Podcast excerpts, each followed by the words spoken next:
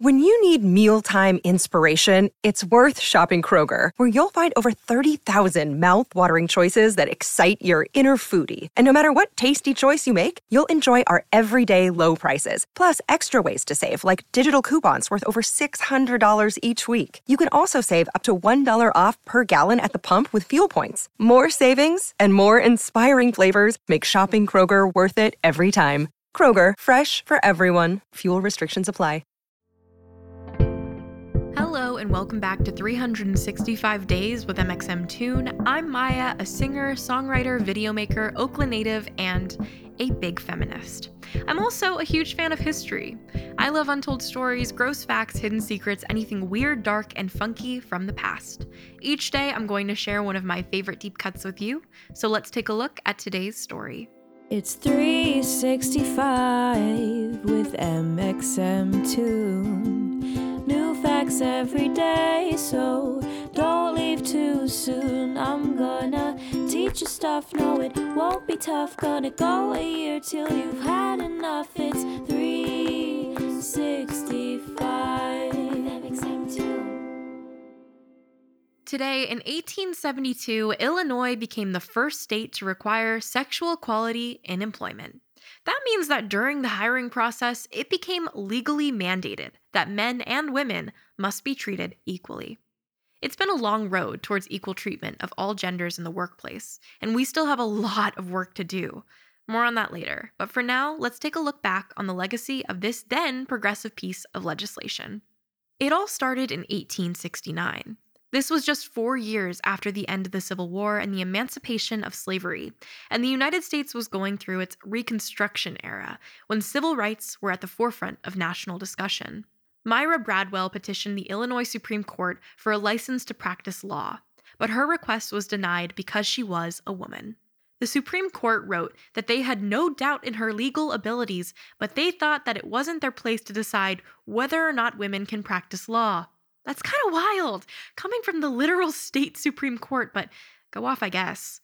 The state court said, quote, "To permit women to engage in the trial of cases in court is a question opening a wide field of discussion which is not necessary for us to enter." They deflected the issue, suggesting that Bradwell pursue options to amend the laws that prevented them from granting her the right to practice law. It's both infuriating and oddly comforting to know that even in the eighteen hundreds, government bureaucracy still made little to no logical sense.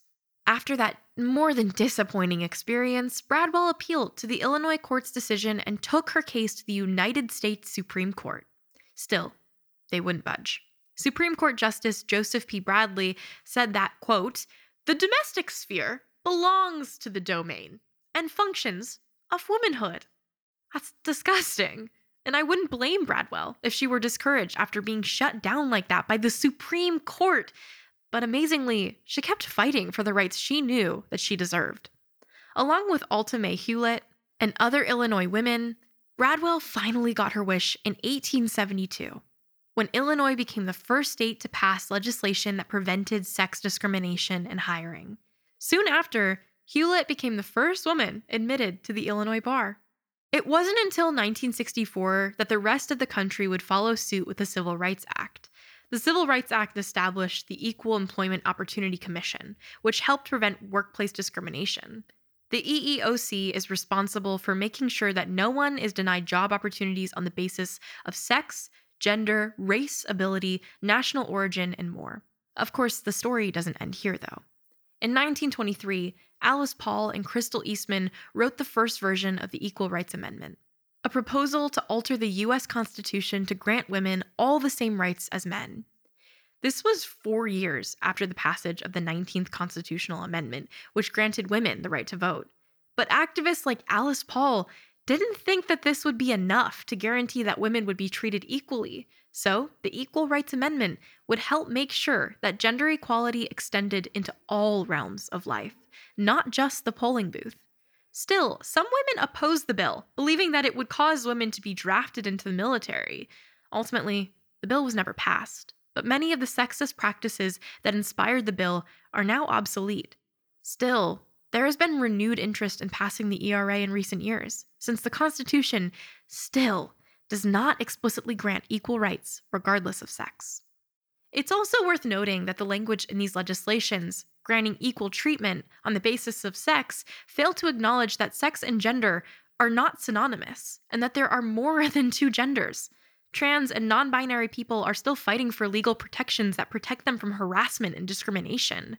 For example, there's no constitutional law that prevents discrimination on the basis of gender identity or sexual orientation in public places like restaurants or stores. We've made great strides since Illinois first allowed women to become lawyers in eighteen seventy-two, but we still don't live in a country that grants constitutional equality to every single person. So let's celebrate how far we've come, yet keep working hard for change. Now let's talk about music. On this day in two thousand thirteen, Australian singer-songwriter Vance Joy released his first E P, God Loves You When You're Dancing. The five-song debut charted at number one on the Australian Artist Singles Chart, and by May, the twenty-six-year-old musician signed a five-album record deal with Atlantic in the United States. He went on to open up for Taylor Swift in two thousand fourteen, and when he re-released his song Riptide from his debut E P, he became cemented as a rising star.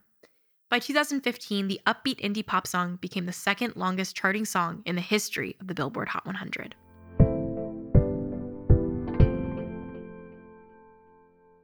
And now for our final segment, I'm going to be looking at my own photo archives to see what I was up to on a March twenty-second in my life. So beyond playing Animal Crossing's last March twenty-second in uh, two thousand twenty at the beginning of a pandemic, I also went on a road trip with my friends to Santa Cruz. Um, it was very fun. We went to the mystery spot, which is like a total tourist gimmick about, you know, some physics thing or whatever, where like a ball rolls up the hill and it looks like it's downhill or whatever. But it was very fun. I like miss doing those things. I miss seeing my friends. I miss going on road trips with them. I miss making plans with them. And I'm really, really excited for the day that I get to do that again too. Thanks for going back in time with me, and remember to subscribe wherever you listen to podcasts. You can come back tomorrow for more stories from the past. It's three sixty-five with M X M Toon. New facts every day, so don't leave too soon. I'm gonna teach you stuff, no it won't be tough. Gonna go a year till you've had enough. It's three sixty-five.